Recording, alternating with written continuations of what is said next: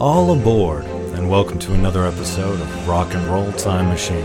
We know you got a lot of choices out there for your time travel needs, and frankly, we are so darn happy that you chose us. Please remember to keep at least two meters away from other time travelers, and if possible, refrain from breathing on other people as well, unless you are wearing a mask. It looks like we're about to head out, so buckle up, book nerds. Welcome to another episode of Rock and Roll Time Machine.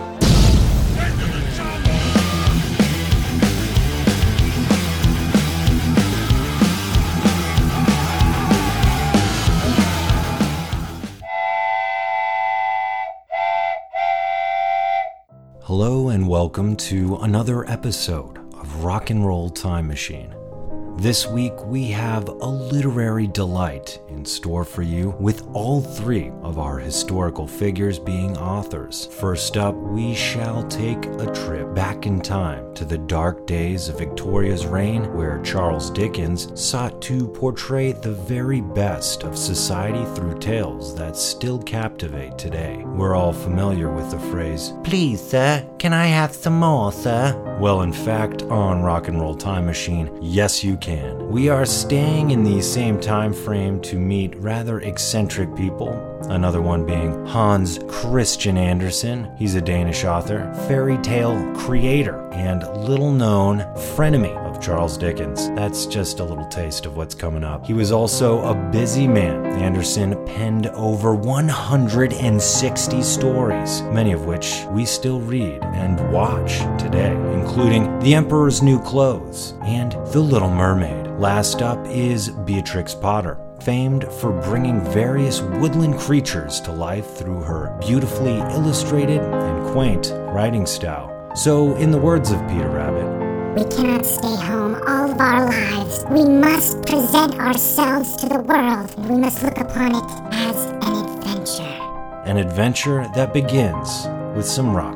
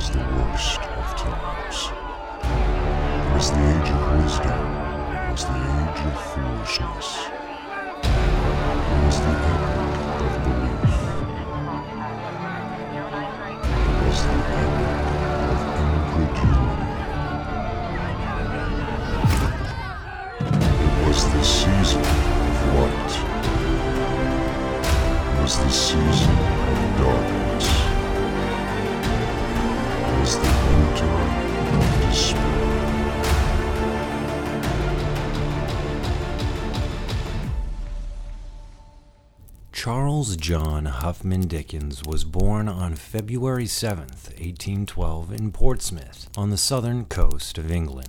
Dickens' father, John Dickens, was a naval clerk who, much like Del Boy from the show Fools and Horses, imagined that one day he would be a millionaire, or at least very rich. Charles's mother, Elizabeth Barrow, had admirable ambitions to be a teacher and a school director. Although his parents tried their best, the family remained poor. Despite this, Dickens' early family life was a happy one. In 1816, they moved to Chatham in Kent, where young Dickens and his siblings were free to play in the countryside and explore the old 12th century castles at Rochester, which is one of the best preserved stone towers in England. In 1822, the Dickens family moved to Camden Town, today a vibrant hub known for its alternative clothing and Sunday brunch. In 1822, it was one of the most impoverished London neighborhoods. By then, Charles's family's financial situation had deteriorated as John Dickens had a dangerous habit of living beyond the family means. Eventually, his creditors caught up with him, and John was sentenced to prison in 1824 when Charles was just 12 years old. Apart from Dickens, the whole family was sent to Marshalsea, a notorious prison for debtors in the east of London, close to London Bridge. Dickens credits this with the moment that his innocence in childhood effectively ended, as he was forced to leave school and sent to work at Warren's blacking factory. A rundown, rodent filled factory, Dickens earned six shillings a week, labeling pots of blacking, a substance used to clean fireplaces. The money was used to help his family survive. With some luck, John Dickens received a family inheritance to pay off his debts, and Dickens was allowed to return to school. The experience left him distrustful of adults, a theme which commonly ran through his work. At 15, Dickens was forced to leave school once again and return to the workplace, this time as a clerk at Ellis and Blackmore law offices in London. He found law to be tedious and opted against becoming a lawyer. His next job was a court stenographer. To qualify for that position, Dickens had to learn the Gurney system of shorthand writing. It took most people about three years to master the system. Dickens learned it in about three months. Consequently, in 1829, he began work as a freelance court stenographer. This led to work for two major newspapers, where Dickens captured life in the Commons and Lords with a captivating accuracy. Another option that presented itself was as an actor, a career path that Dickens was seriously considering. However, he was ill on the day of one of his auditions. Lucky for us, none of these major career paths worked out, but they did provide a healthy bank of information, context, and detail for his larger than life characters and settings that captured the dark, dirty, and and delightfully dire times in which Dickens lived. He is considered one of the greatest writers of the Victorian era, and still today we watch and read his works with fascination.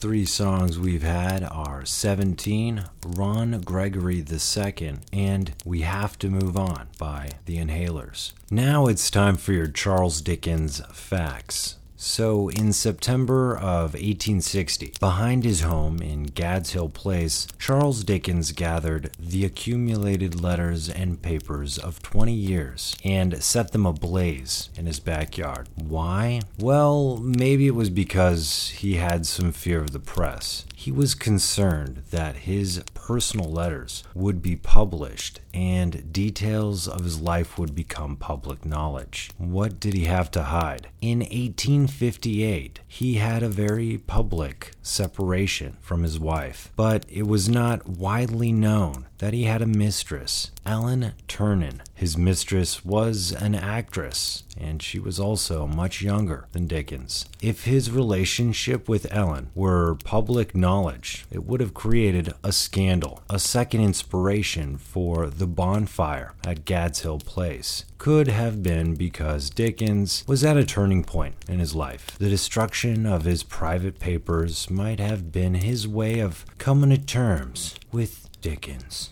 A mystery we can only really interpret. Fact number two is parts of a Christmas carol were from a dream. Old Marley was as dead as a doornail. This line appears towards the beginning of the novel, and Dickens included this because of a dream. I guess one night he had dreamt that one of his good friends was pronounced to be as dead, sir, as a doornail with these little turns of phrases and characters pulling him ever onwards, Dickens took just six weeks to complete the novel, which is pretty Fast. your final Charles Dickens fact was that Charles was in a near fatal train accident on June 9th, 1835, the Staplehurst train accident. The train track was being repaired near Staplehurst. Workmen did not signal to oncoming trains that there was a gap 42 feet long in the tracks over a bridge. The train's engineer spotted the problem at the last minute, but it was too late. Momentum carried the engine and the first part of the train across the breach. However, the coaches in the center and the rear of the train fell into the river below. All but one of the first class coaches went into the ravine. That was the coach that carried Dickens, Ellen Ternan, and Miss Ternan. While the carriage did not fall into the gap, it was hanging off the bridge at a steep angle. Dickens and Miss Ternan were uninjured. Ellen had only a minor injury. Others weren't so lucky. Ten people were killed and about 50 were injured. Once Dickens helped the Ternans from the coach, he went about the work of assisting his fellow passengers. He retrieved a flask of brandy from the train as well as a top hat. He filled the hat brim with water and then did what he could to aid and comfort the injured. Later, he said that the scene was unimaginable.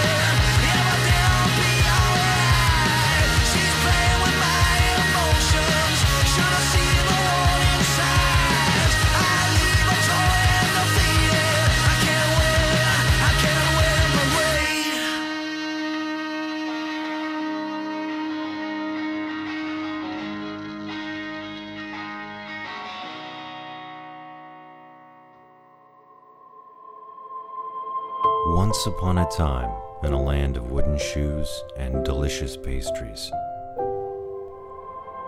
there lived an author who was afraid of mediocrity and being buried alive.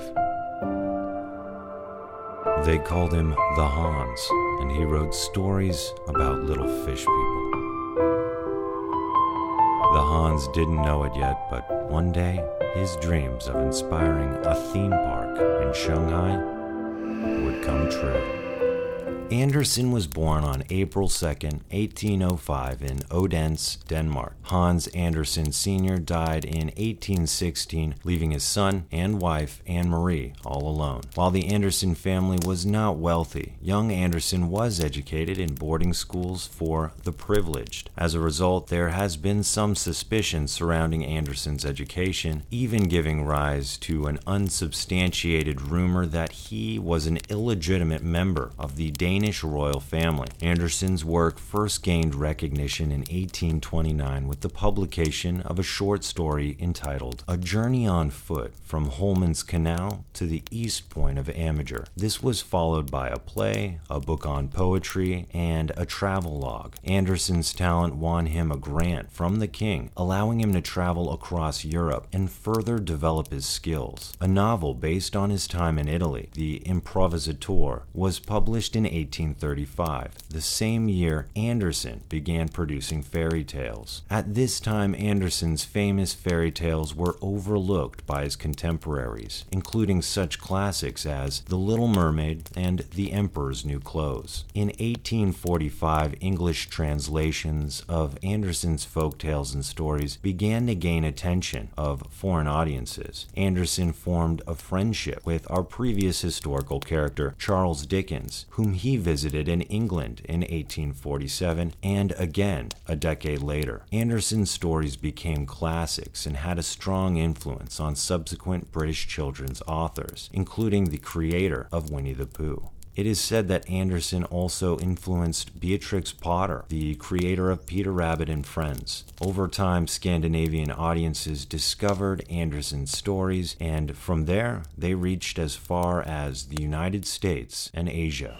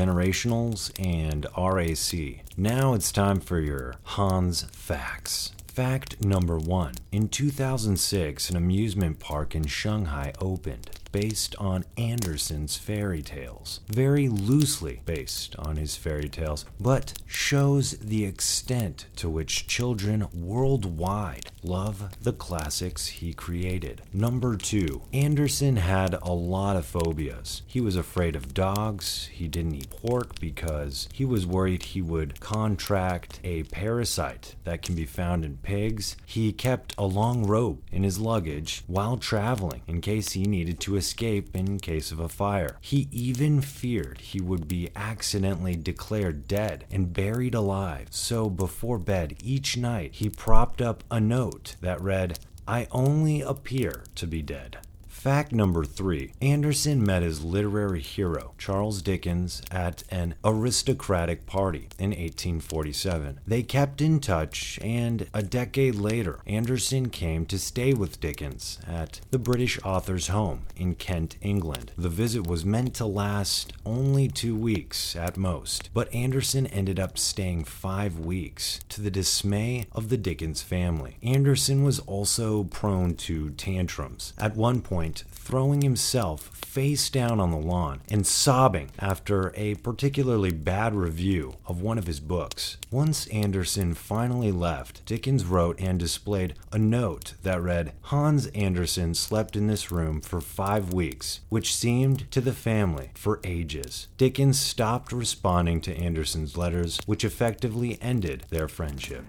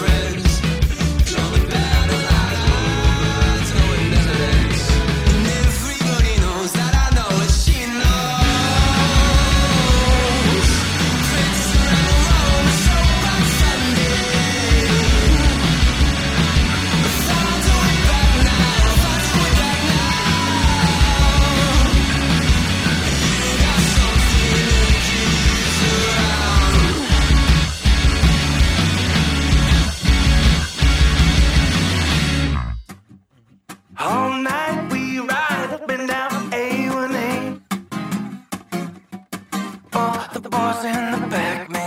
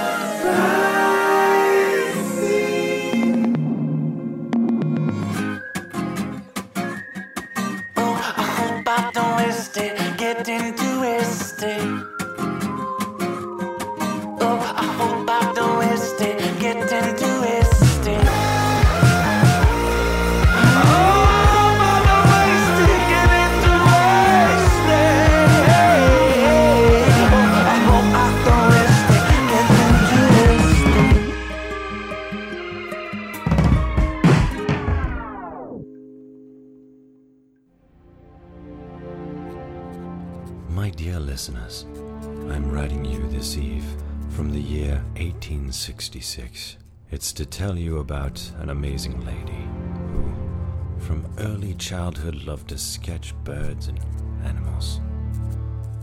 Inspired by her early holidays in the magical land of the Scots.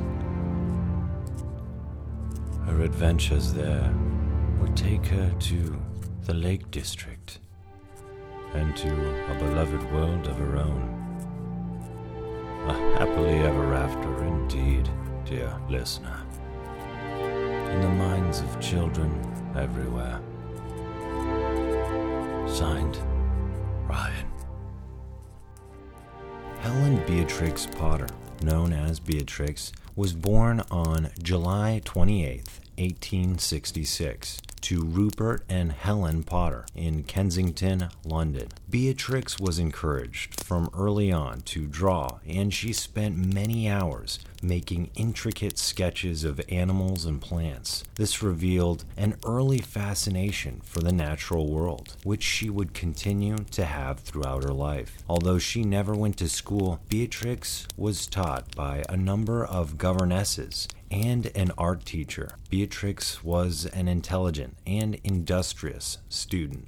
Beatrix used two of her pet rabbits as models for her illustrations. Her first rabbit was Benjamin Bouncer, who played buttered toast and joined the Potter family on holidays in Scotland, where he went for walks on a lead. Benjamin was followed by Peter Piper, who had a talent for performing tricks, and he accompanied Beatrix everywhere. During the summer, Beatrix and her family traveled north to spend three months in Scotland. This was Beatrix's favorite time of the year, as she was able to explore the countryside. She also learned to observe plants and insects with an artist's eye for detail. One of Beatrix's earliest stories, that of Peter Rabbit, came from a picture letter originally sent to Anne Moore's son, Noel. Anne Moore was one of her most beloved governesses as a child, and they remained close. After being rejected by several publishers, Beatrix decided to publish the tales of Peter Rabbit herself, printing an initial 250 copies for her family and friends in December 1901. The book's instant success encouraged Frederick Warne and Co., who had previously turned it down, to reconsider their decision, offering to take it on as long as Beatrix re-illustrated all the pictures in color. On publication in October 1902, it was an immediate bestseller. The following year, Beatrix published The Tale of Squirrel Nutkin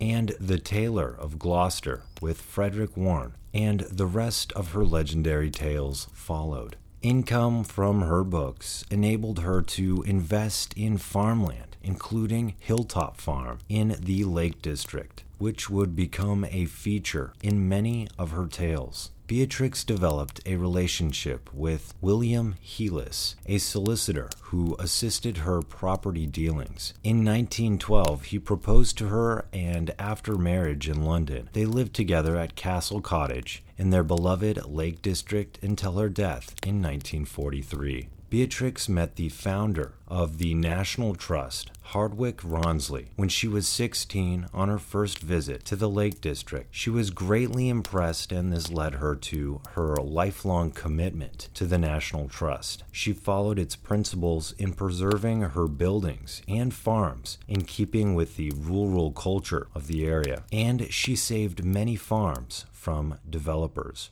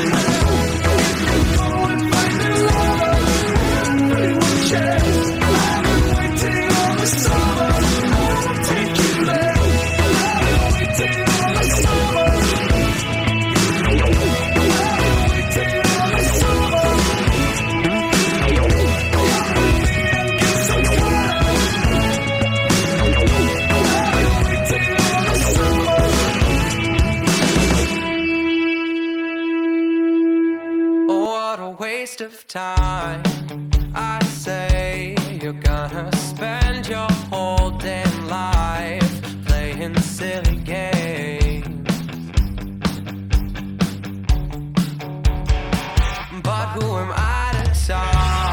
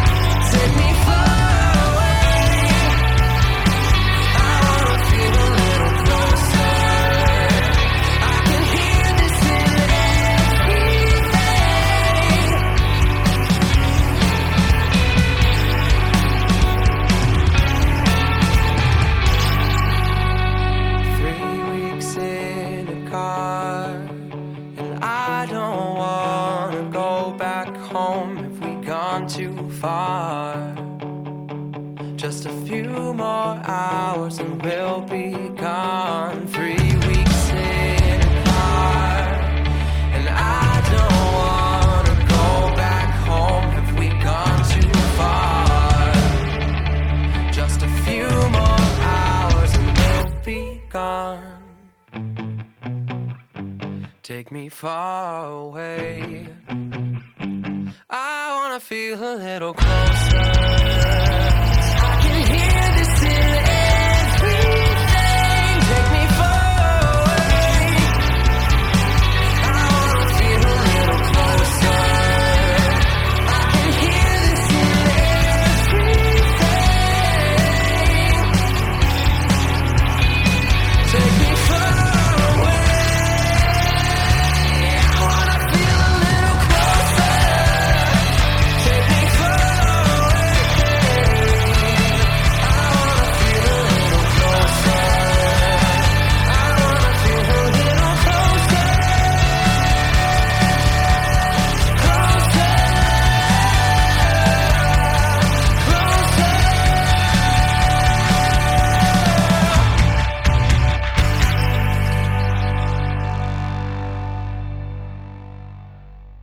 Those two bands were VHS Collection and Silver and Gold. Now for your Beatrix Potter facts. Number one, Beatrix was initially betrothed to a Norman. At first, his proposal was opposed by Beatrix's parents as he worked in trade. They were engaged in 1905, but devastatingly, Norman died of leukemia just a month later. Beatrix would seek solace in the Lake District to ease her pain of the loss. Beatrix Potter fact number two. In addition to her publishing, Beatrix was keen to license her own creations, and it was she, rather than her publishers, who pushed forward these ideas. She designed and created the first Peter Rabbit doll herself in 1903, registering it immediately at the patent office, making Peter Rabbit the world's oldest licensed literary character.